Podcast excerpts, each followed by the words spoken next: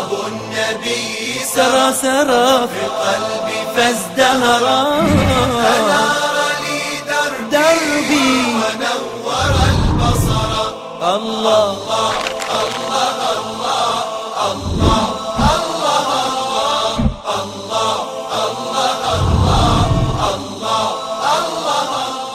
بسم الله الرحمن الرحيم الحمد لله رب العالمين والصلاة والسلام على من بلغ الرسالة وأدى الأمانة ونصح الأمة وجاهد في الله حق جهاده حتى أتاه اليقين صلاة وسلاما متلازمين إلى قيام الساعة رب اشرح لي صدري ويسر لي أمري واحلل عقدة من لساني يفقه قولي.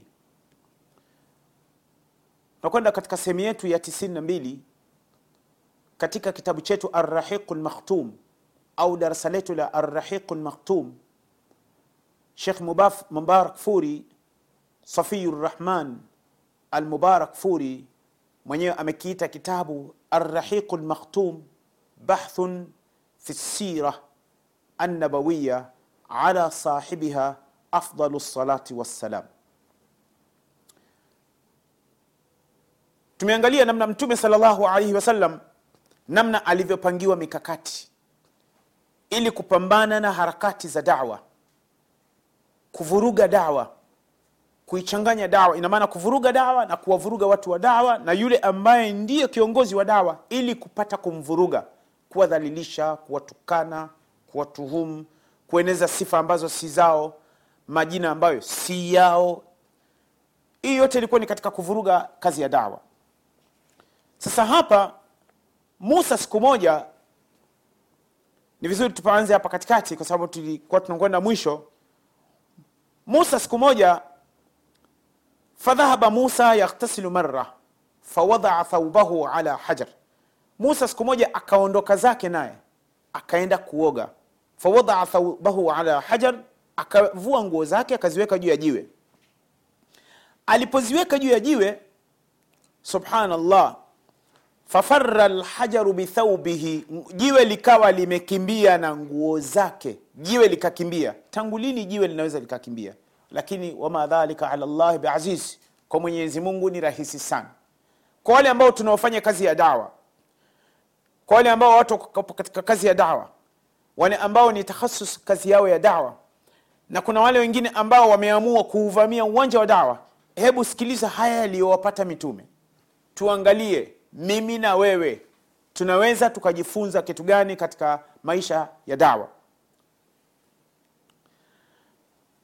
Fakharaja Musa fi ithrihi, Musa akawa analifata lile jiwe, yaqul, analiambia lile jiwe, thaubi ya hajaru, nguo zangu wewe jiwe.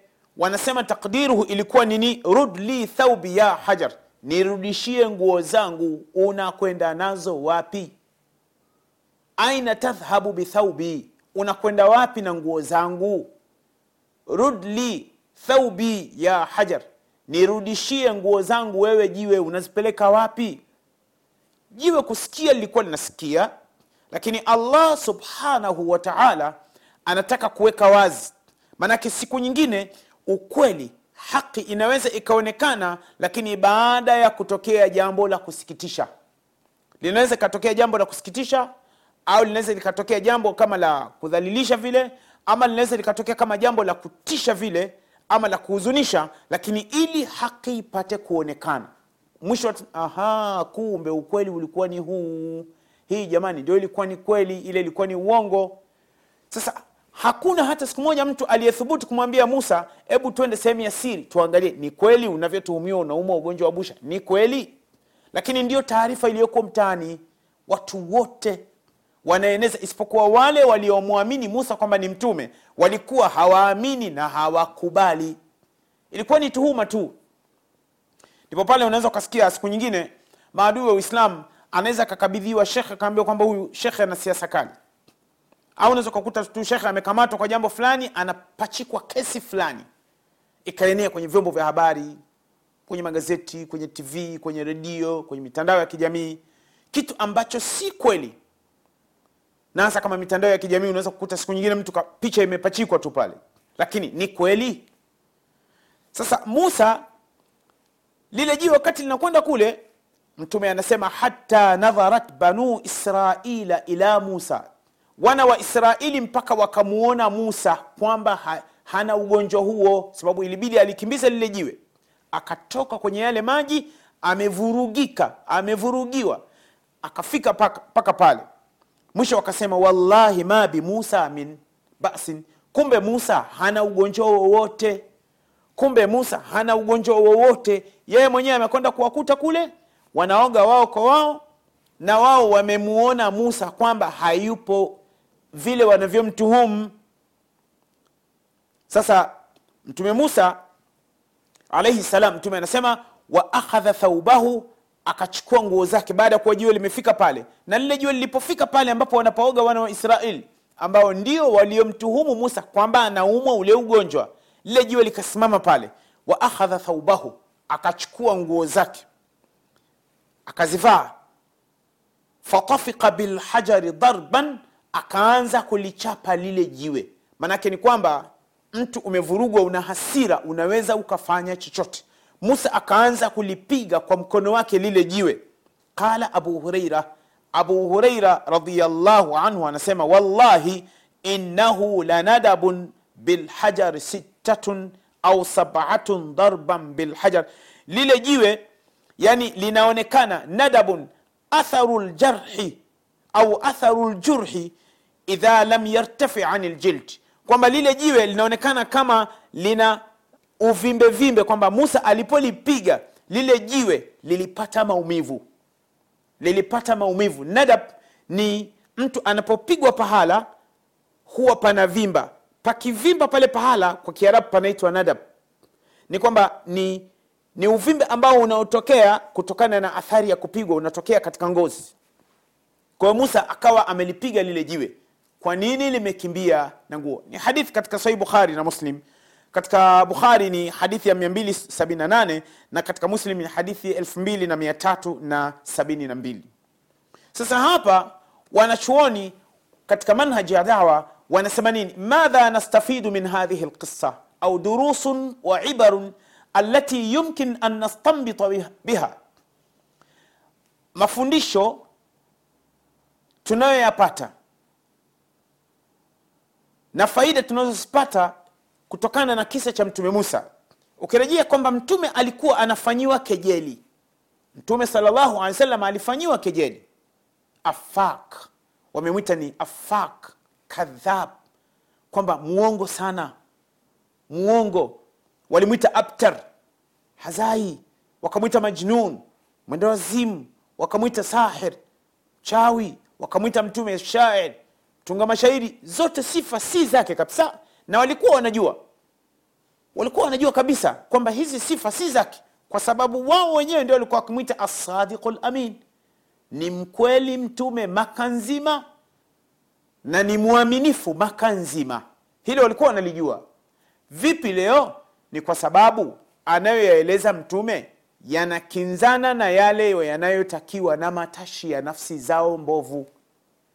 Sasa hapa kwanza katika faida ambazo tunazipata mtazamaji wa africa tv wanasema jawazu lmashi uryanan lidharura inajuzu kutembea mtupu kama kuna dharura imepelekea hivyo. Kama kuna dharura imepelekea hivyo unaweza ukatembea pasina nguo. Wakasema ama fi halati likhtiyar ama mtu kutembea uchi wakati anataka fakad sa- qala salllahu alaihi wasalama limuawiya bni lhakam mtume amepata kumwambia mmoja katika masahaba wake anaitwa muawiya mtoto wa hakam alimwambia ihfadh aurataka ulinde utupu wako ustiri mwili wako illa an zaujatika isipokuwa kwa mkeo isipokuwa kwa mkeo.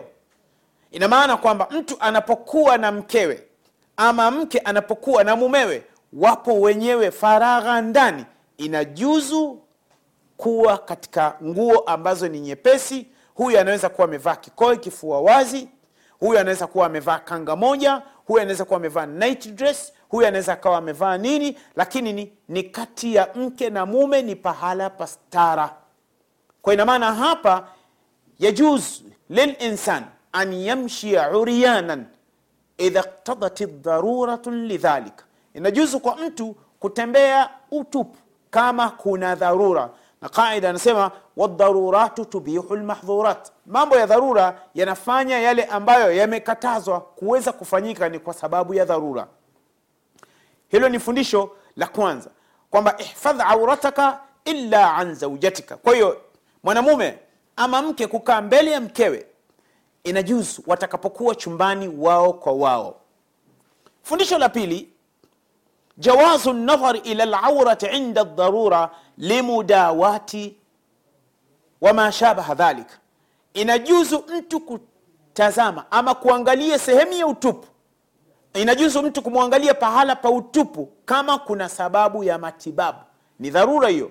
Kwamba daktari anahitaji kumtibu mtu anahitaji kumwangalia mtu ili apate kumtibu kuokoa afya yake. Hii inakubalika katika uislamu na inajuzu na itakuwa ni nzuri zaidi kama itakuwa daktari mwanamke anamwangalia daktari mwanamke anamwangalia mgonjwa mwanamke ama daktari mwanamume anamwangalia mgonjwa. Mwanamume itakuwa ni jambo zuri na itakuwa ni sahihi kwa sababu bado stara inakuwa imepatikana. Kwa hiyo haya ni mambo ambayo yanakubalika katika uislamu. Fundisho la pili tunalolipata katika kisa hiki ni kwamba jawazu lghusli uryanan fi lkhalwa inajuzu mtu kuoga ukiwa tupu ukiwa peke yako wa in kana sitru laurat afdala. Ikiwa kustiri uchi ni bora kwa mfano mtu unaoga bafu uko peke yako unaweza ukaoga bila nguo. Uko bafu kwa mfano unaweza ukaoga bila nguo. Lakini kama unaoga kwa mfano baharini kama ni mwislamu unajua dini yako ni vizuri ukaoga umevaa tracksuit au umevaa nguo nyepesi.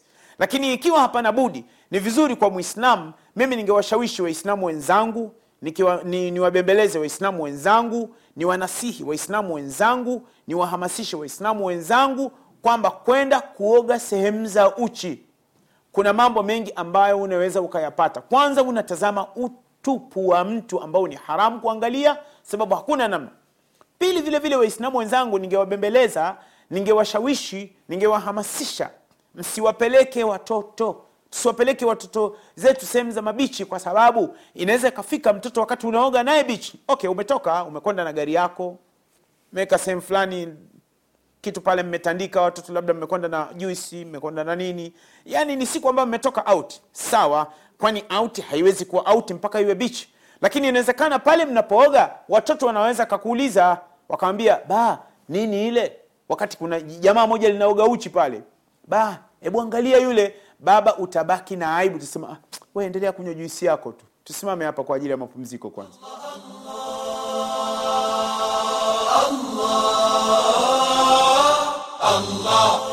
Allah